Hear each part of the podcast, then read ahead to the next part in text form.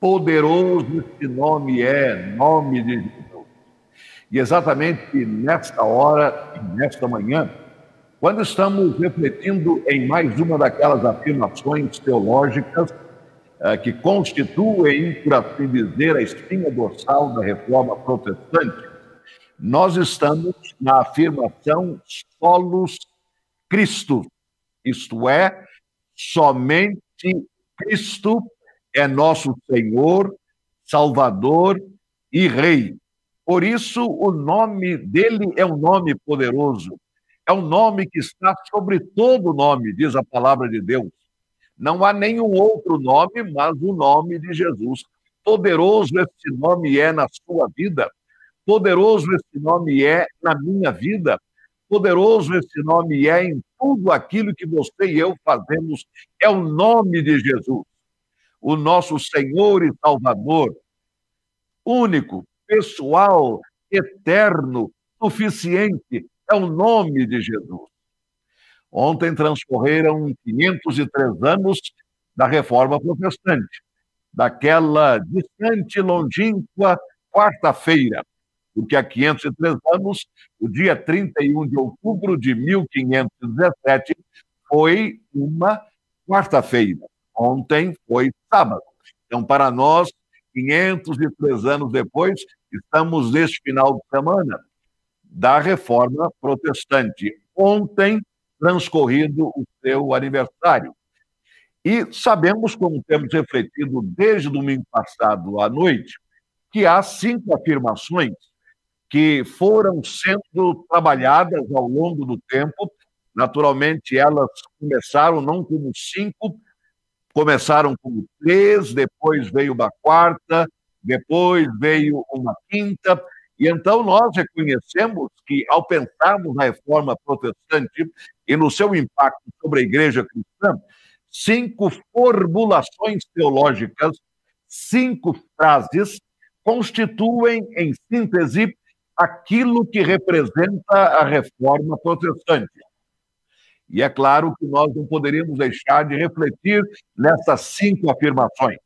Começamos domingo passado à noite, depois quarta-feira, e estamos continuando hoje mais uma vez. Na realidade, nós começamos domingo passado pela manhã, depois continuamos à noite, depois quarta-feira, agora de manhã, e logo mais à noite, num total de cinco reflexões sobre as famosas solas, isto é, a expressão latina que quer dizer somente.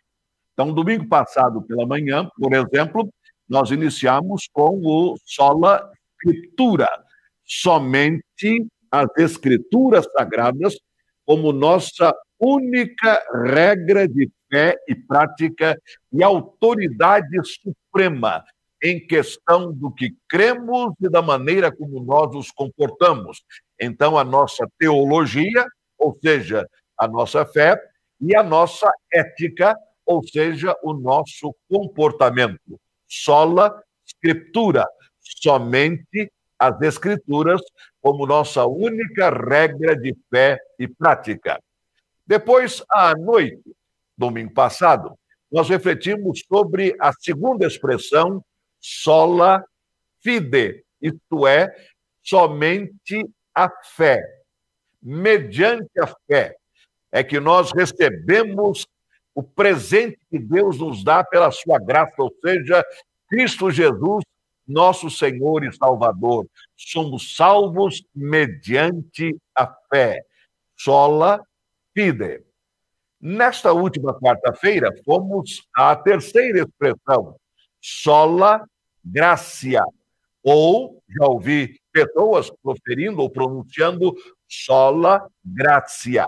Ou seja, somente a graça de Deus em Cristo nos salva. Não há outra possibilidade que não a graça de Deus em Jesus. Como diz o apóstolo Paulo em Efésios, no capítulo 2, entre os versículos 8, 9 e 10, pela graça sois salvos mediante a fé. Não vem de vós, não vem das obras, não vem de iniciativas quaisquer, são Tudo isto é produto ou essas iniciativas todas não terão validade alguma, somente a graça de Deus em Cristo Jesus. Nesta manhã, vamos para a quarta afirmação, solos Cristos, que vem se encaixar de maneira extraordinária com este nome incomparável, poderoso este nome é, que nós acabamos de cantar. Poderoso este nome é, solos Cristos. Somente Cristo é Senhor, Salvador e Rei. Eu quero convidar você agora a ler comigo na carta de Paulo aos Romanos, no capítulo número 1, começando com o versículo 8 até o versículo 17. Esse texto da palavra que vamos ler, nós o lemos domingo passado pela manhã, domingo passado à noite, quarta-feira última, vamos lê-lo agora e voltaremos a lê-lo no culto da noite.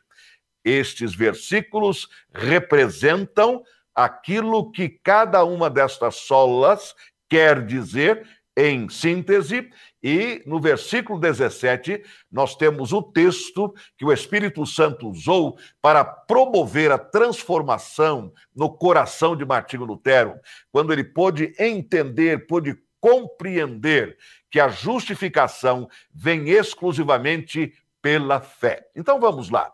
Romanos, no capítulo 8, versículos 8 a 17. Romanos capítulo 1, versículos 8 a 17. E a palavra diz: em primeiro lugar, por meio de Jesus Cristo, dou graças ao meu Deus por todos vocês, porque a fé que vocês têm é proclamada no mundo inteiro.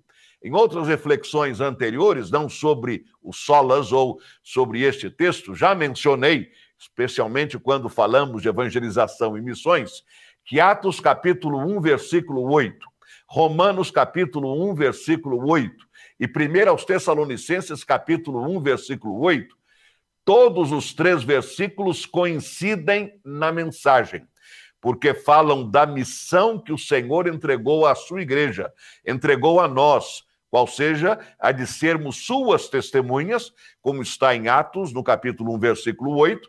Vós sereis minhas testemunhas, tanto em Jerusalém, como em toda a Judéia, Samaria e até os confins da terra. Em Romanos 1, 8, o apóstolo Paulo diz a mesma coisa, usando outras palavras, pois ele diz: em todo o mundo a vossa fé é proclamada. Então, a palavra do Senhor estava, de fato, sendo anunciada no testemunho dos nossos irmãos romanos, isto é, proclamando, e o mundo todo, o mundo conhecido, o mundo da época, ah, ouvia falar da fé, da confiança, do testemunho deles. E em 1 aos Tessalonicenses 1,8, o apóstolo Paulo diz a mesma coisa agora aos Tessalonicenses, dizendo que a fé no coração deles havia ecoado havia sido proclamada, havia sido ouvida não apenas na Acaia, não apenas na Macedônia, mas em todos os lugares.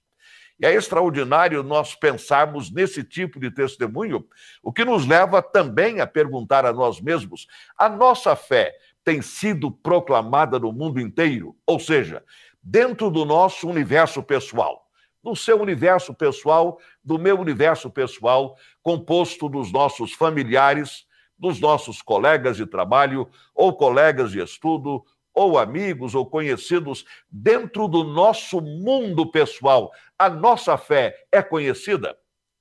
O apóstolo Paulo diz aqui dos irmãos em Roma: em todo o mundo se fala da vossa fé. Ou seja, a fé que vocês têm é proclamada no mundo inteiro. Meu irmão e minha irmã, a sua fé em Cristo Jesus é proclamada no seu mundo, no universo dos seus relacionamentos.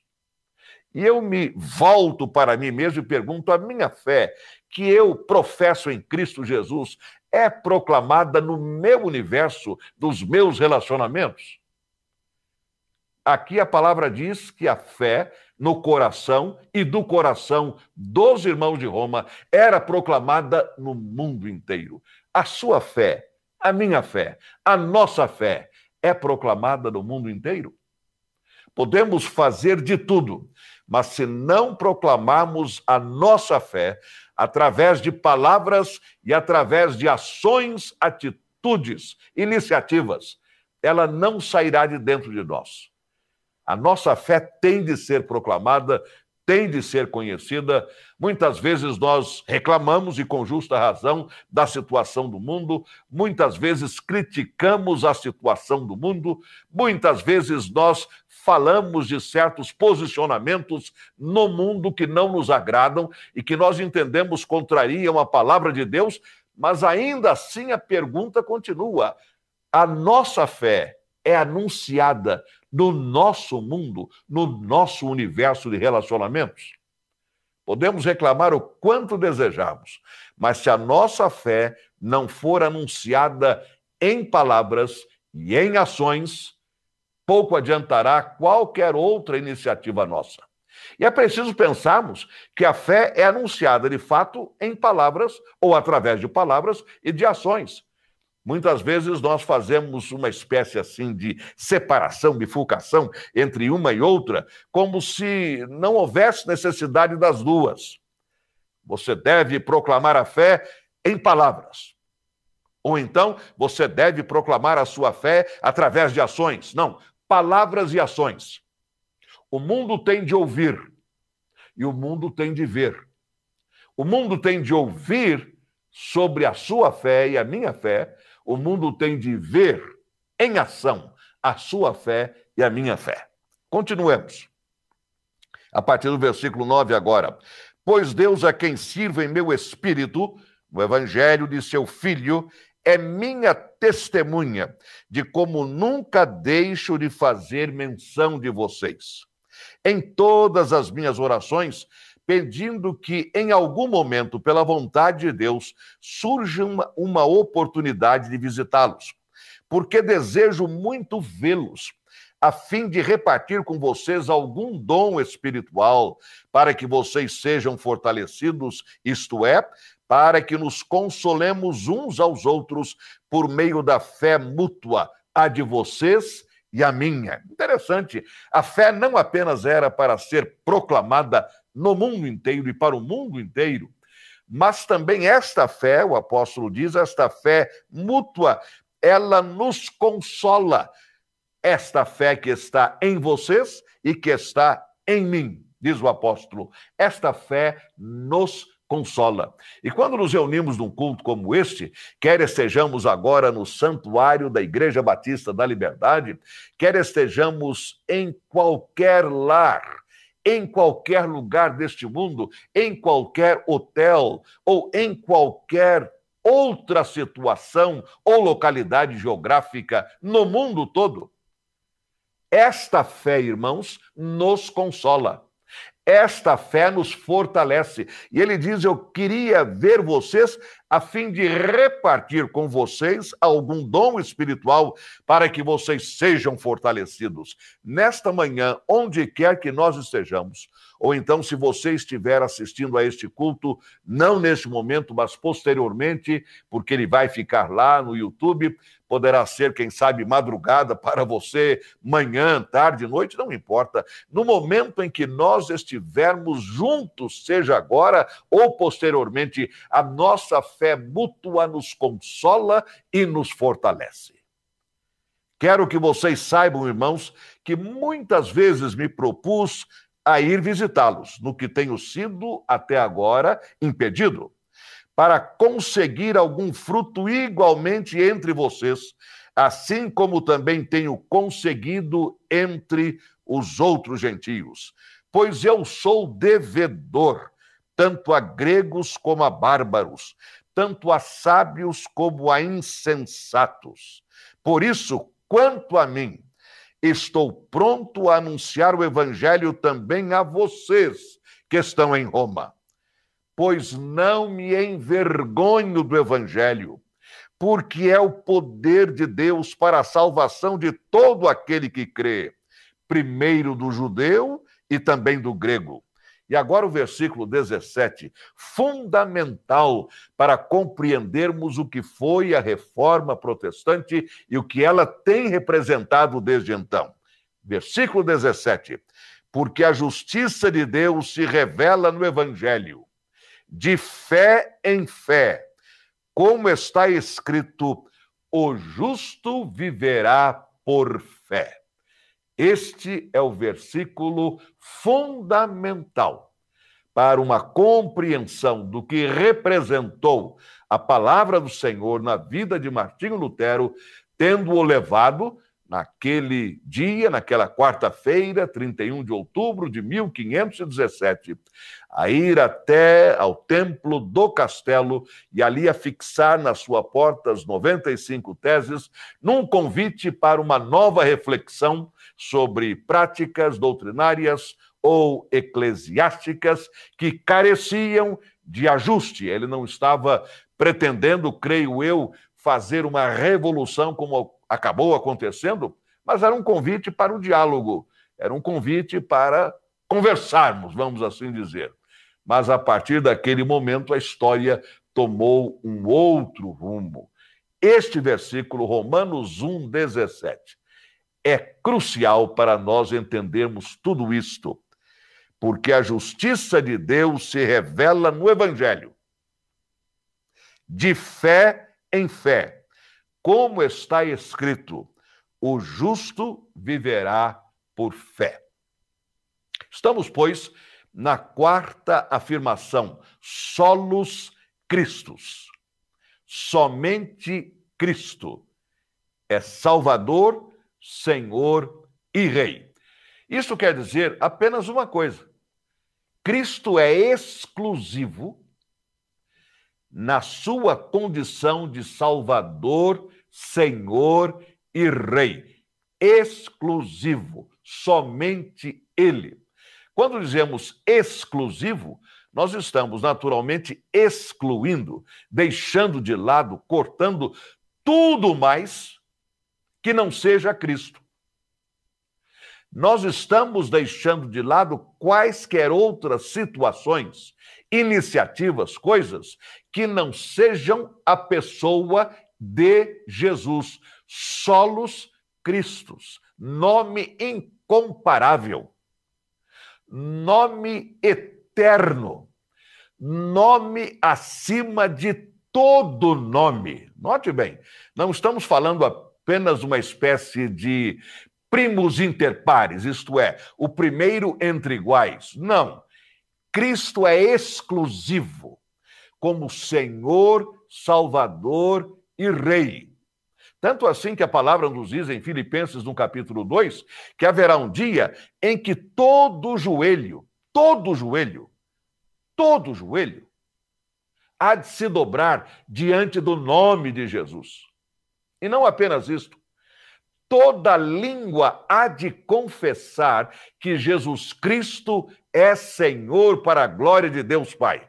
Eu chego a ficar assim arrepiado quando eu penso nesse versículo. Sinceramente, pensar que, ainda que hoje haja tanta oposição à pessoa de Jesus, ainda que hoje haja tantos adversários de Jesus no mundo todo, com todo o tipo de ideia contra ele, de críticas a ele, uma coisa deve ficar muito clara para todos nós, à luz da palavra de Deus.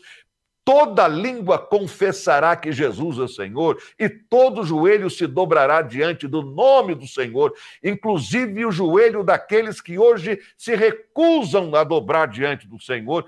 Toda língua confessará, inclusive a daqueles que hoje não querem confessar Jesus. Toda língua confessará e todo joelho se dobrará. Jesus é Senhor para a glória de Deus Pai. Meus irmãos e minhas irmãs, somente esta noção já deve ser o suficiente para nos encher de alegria, de fortalecimento, de coragem diante de quaisquer situações no mundo e na nossa própria vida. Seja qual for a sua vida neste momento, esteja você enfrentando qualquer obstáculo de qualquer natureza, Pense nisto um dia. E este dia não é apenas uma questão de otimismo, este dia não é uma fuga, porque muitos podem pensar, vocês estão falando do futuro, estão fugindo do presente. Não, senhores, é o nosso futuro que nos dá a dimensão deste presente. Ai de nós se vivêssemos este presente sem a esperança do futuro.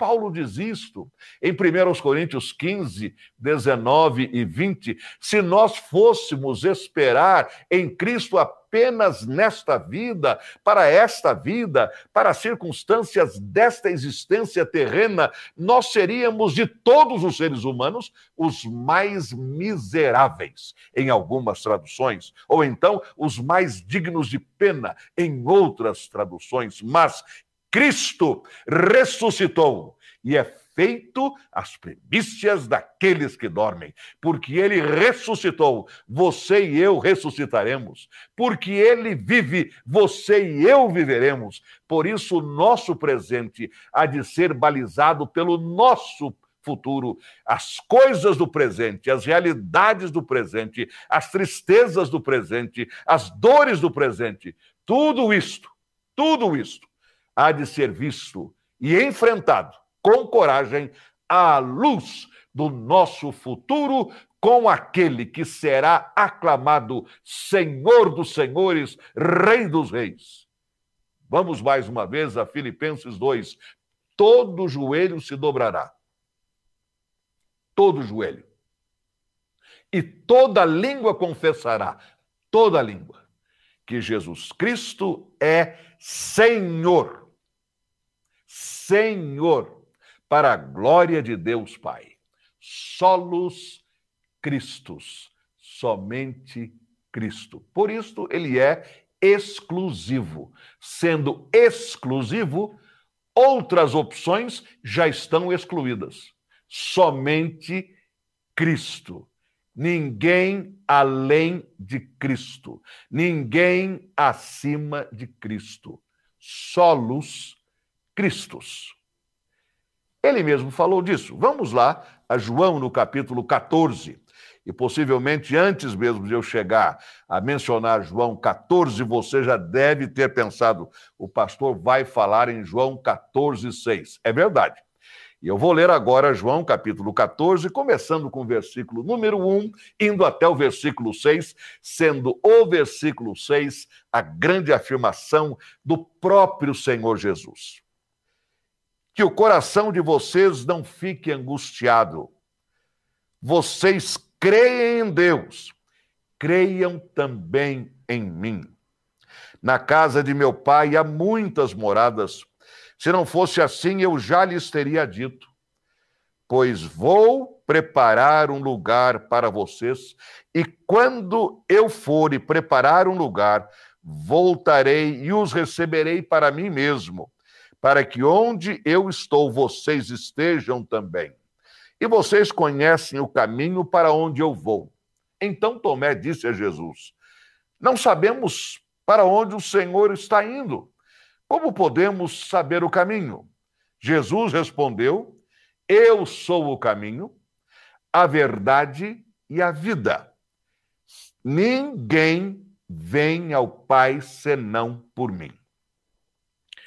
Este capítulo 14 faz parte daqueles capítulos 13, 14, 15, 16 e 17 do Evangelho de João, que nos ensinam sobre o que foi o momento final na vida física terrena do Senhor Jesus. Então, temos tudo sobre o que chamamos comumente de paixão e crucificação do Senhor Jesus. Então, aqui nós temos a sua paixão claramente colocada nestes capítulos, e quando nós os lemos, vemos todo o seu amor para conosco, a sua intercessão para conosco, como acontece na oração sacerdotal de Jesus, no capítulo 17. Aqui ele fala a corações que estavam perturbados, conturbados, ouvindo dele certas coisas, mas não entendendo com clareza até onde ele queria chegar. Então ele disse que o coração de vocês não fique angustiado.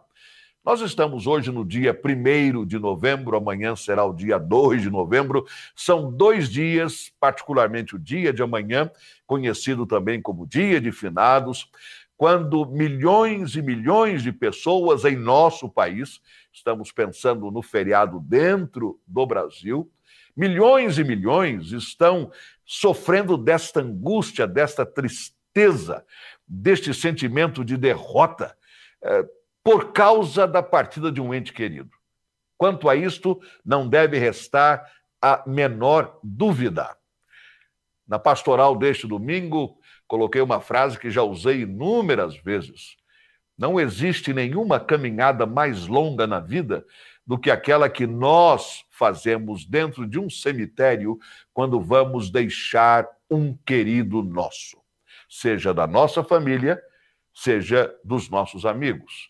É a caminhada mais longa, mais difícil, mais dura.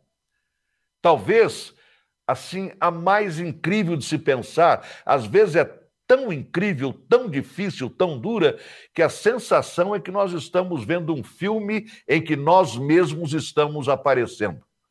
Porque a gente não consegue crer. Aquilo vai passando diante dos nossos olhos como se fosse um filme, e nós estamos no filme. Depois de algum tempo é que a ficha cai. Sem dúvida alguma, isso acontece com todos nós, começando naquele dia tão difícil. Então, para milhões e milhões de pessoas em nosso país, amanhã será um dia muito difícil, mas muito difícil.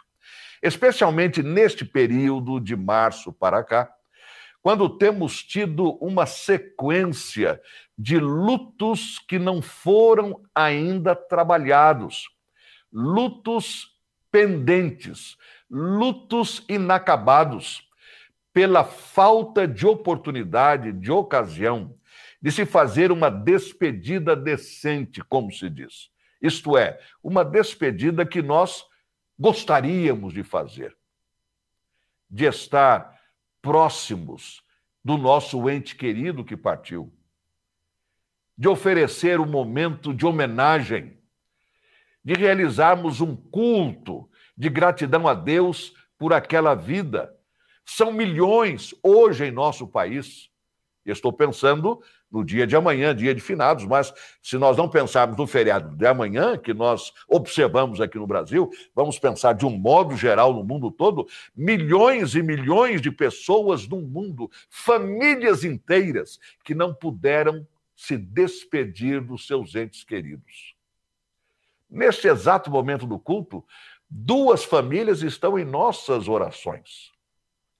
A família da irmã Sandra Prado Camargo, toda ela, toda a família, pois o seu irmão Fábio foi convocado ontem à presença do Senhor. E na própria mensagem, a gente subentende que esta questão da despedida está muito limitada, não apenas quanto ao número de pessoas, mas também à duração de uma cerimônia de despedida. A outra família é a do pastor Jânio Henrique Camilo, da nossa Congregação Batista da Liberdade em Taguaí. Durante esta madrugada, o pastor Jânio perdeu um dos seus primos, também de nome Jânio de Souza. Então, são duas famílias pelas quais nós precisamos e devemos orar. A família Souza, do pastor Jânio, e também a família Prado, da irmã Solange e os seus familiares. Estão exatamente aqui, ouvindo a palavra do Senhor, não se turbe o vosso coração, ou não se perturbe a vossa alma, ou como diz o texto, não fiquem angustiados no coração. Porque há milhões angustiados hoje, amanhã, exatamente por isto. Neste período de pandemia, essas despedidas foram limitadas e cortadas, literalmente, em muitas ocasiões. Falo isso a partir da minha própria família. Então, nós estamos exatamente em João capítulo 14. Não se angustie o vosso coração. E sabemos que a palavra principal para um momento como este É a palavra esperança, como já temos dito. Paulo diz isto em 1 aos Tessalonicenses, no capítulo 4, no versículo 13. Quanto àqueles que já se foram, diz o apóstolo. Meus irmãos, diz ele, eu não quero que vocês sejam desconhecedores do que está acontecendo, como aqueles que não têm esperança. Uma coisa é você se angustiar com esperança. Outra coisa é isto acontecer, isto é angústia tomar conta do meu coração, do seu coração, mas sem esperança. E Jesus está injetando aqui a esperança que o coração de vocês não fique angustiado. Vocês creem em Deus, então creiam em mim também. Eu sou o caminho, eu sou a verdade, eu sou a vida. Ninguém vem ao Pai a não ser por mim. Note bem, em dois momentos do versículo 6, os solos Cristos, somente Cristo fica tão claro. Primeiro, ninguém vem ao Pai, seja lá quem for, pode ser a autoridade maior deste universo. Não estou pensando em Deus, estou pensando agora numa autoridade humana, seja ela quem for, de qualquer nação, de qualquer país, em qualquer função, em qualquer cargo. Ninguém, ninguém, não há uma única exceção, ninguém vem ao Pai a não ser por mim. O primeiro aspecto dessa exclusividade é que ninguém terá acesso a não ser por Jesus. E o segundo aspecto da exclusividade é que somente através de Jesus. Pronto. Ninguém, Jesus. Seja lá quem for, precisa de Jesus totalmente de Jesus, integralmente de Jesus, exclusivamente de Jesus. Solos Cristos. Somente Jesus é Salvador, Senhor e Rei. Vamos agora a Atos no capítulo 4. Versículo que você também conhece muito. Atos capítulo 4. E nós vamos ler o que a palavra do Senhor nos diz claramente sobre esta pessoa de Jesus Cristo. Começando com o versículo 8. Então Pedro, cheio do Espírito Santo, lhes disse: Vamos pensar que estavam ali diante é, do sinédrio, estavam diante da grande autoridade religiosa para os judeus. Autoridades do povo e anciãos visto que hoje somos interrogados a propósito do benefício feito a um homem enfermo, e a palavra diz neste mesmo capítulo 4, no versículo 22, ora, o homem em quem tinha sido operado este milagre de cura voltou a andar, tinha mais de 40 anos de idade. Imagine essa expressão há 21 séculos atrás. A pessoa já tinha chegado aos 40 anos de idade, já tinha mais de 40 anos de idade e ainda assim foi curado. O espanto era grande. Por isso, Pedro e João foram trazidos perante o Sinédrio, todo o povo, os apóstolos ali também, todos agora, através de Pedro, dizendo isto autoridade, saibam os senhores todos e todo o povo de Israel que em nome de Jesus Cristo Nazareno, a quem vocês crucificaram e a quem Deus ressuscitou dentre os mortos, sim, em seu nome, é que este está curado na presença de vocês. Aqui está. Este é o homem curado. Mas a cura veio no nome de Jesus de Nazaré não foi do outro nome. Foi no nome daquele a quem vocês crucificaram, mas a quem Deus ressuscitou dentre os mortos. Era o nome dele. Poderoso este nome é. Poderoso este nome é. Porque Jesus é o mesmo ontem, hoje e eternamente. Então Pedro continua: Este Jesus é a pedra que vocês, os construtores, rejeitaram e até hoje continuam rejeitando. Isto é, até hoje, o ser humano, por princípio, continua rejeitando a pessoa de Jesus. Mas ele, Jesus, veio a ser a pedra angular, e não há salvação em nenhum outro. Exclusividade, solos Christus. Agora é Pedro, perante toda aquela autoridade, todas elas, e não há salvação em nenhum outro. Porque debaixo do céu não existe nenhum outro nome dado entre os homens pelo qual importa que sejamos salvos. Irmãos, este versículo aqui, Atos 4, 12, João 14, 6. Esses dois versículos são o suficiente para nós dizermos com clareza: Jesus é exclusivo como Senhor, Salvador e Rei. Solos Cristos. E em Atos, capítulo 17, é a última passagem que vamos ler. Versículos 30 e 31. O apóstolo Paulo afirma: Deus não levou em conta os tempos da ignorância, mas agora Deus ordena a todas as pessoas. Isto me inclui, isto inclui você. Deus ordena. Ele não está convidando, ele não está sugerindo, Deus está mandando, Deus está ordenando. E como diz o nosso velho ditado da língua portuguesa, não é? Manda quem pode e obedece quem tem juízo. É por aí.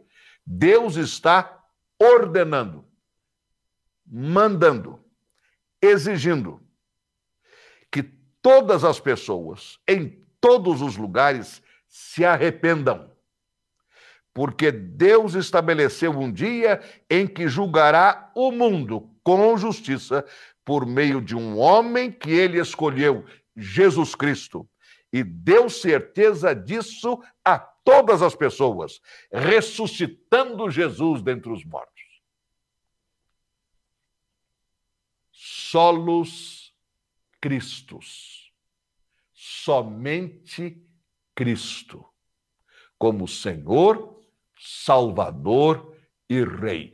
Ninguém mais. E eu espero que você que está me vendo e ouvindo agora já tenha tomado esta decisão.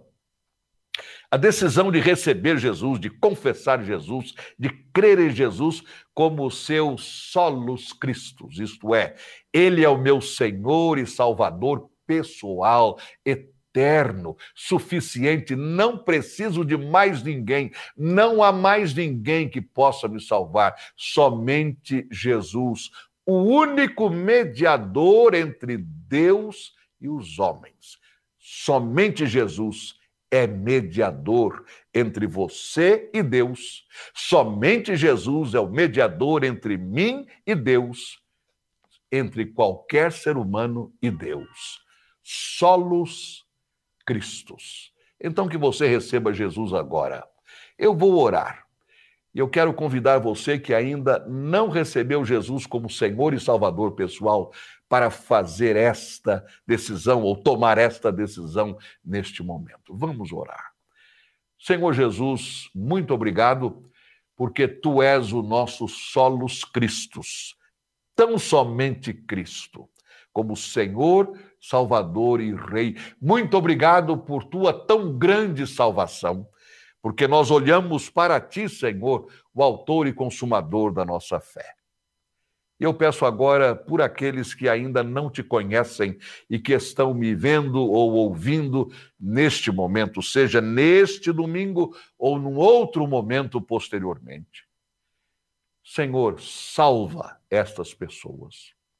E se você que me vê e me ouve neste momento está tomando a sua decisão por Jesus, como o único Senhor e Salvador da sua vida. Repita, por favor, as palavras que eu vou dizer agora. Senhor Jesus, tu és o meu Senhor e Salvador. Tu és exclusivo para mim. Tu és meu único mediador diante de Deus.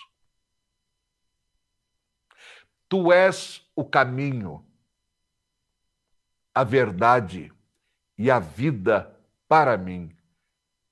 Senhor Jesus, eu te recebo, eu te confesso como meu Senhor e Salvador pessoal. Salva-me, Senhor. Muito obrigado por tua salvação. Eu oro no teu nome. Amém.